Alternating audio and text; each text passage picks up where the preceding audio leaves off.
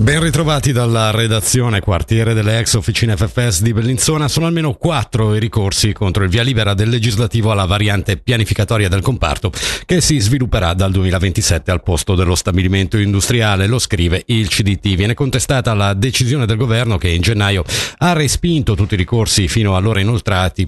Gli opponenti si sono quindi rivolti nei giorni scorsi al Tribunale amministrativo cantonale. Un ricorso al tram, sottolinea la regione, significa in tempi normali almeno due o tre anni prima di vedere una decisione.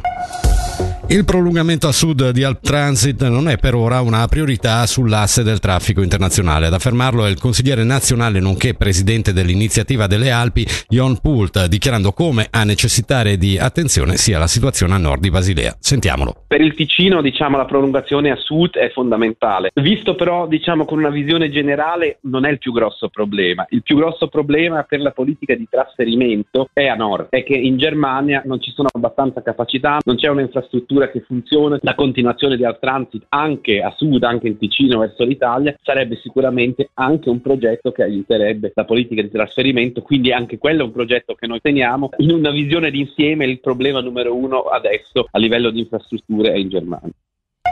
Per lo sport, l'hockey con la vittoria di ieri sera sulla Joie per 3 a 2, l'Ambri conquista tre punti importanti e rientra in zona play-in. Sentiamo il commento del capitano bianco-blu Daniele Grassi raccolto da Luigi Badone dopo questa partita combattuta che ha portato a una vittoria sofferta. Eh, vittoria sofferta sì, eh, soprattutto dopo l'inizio.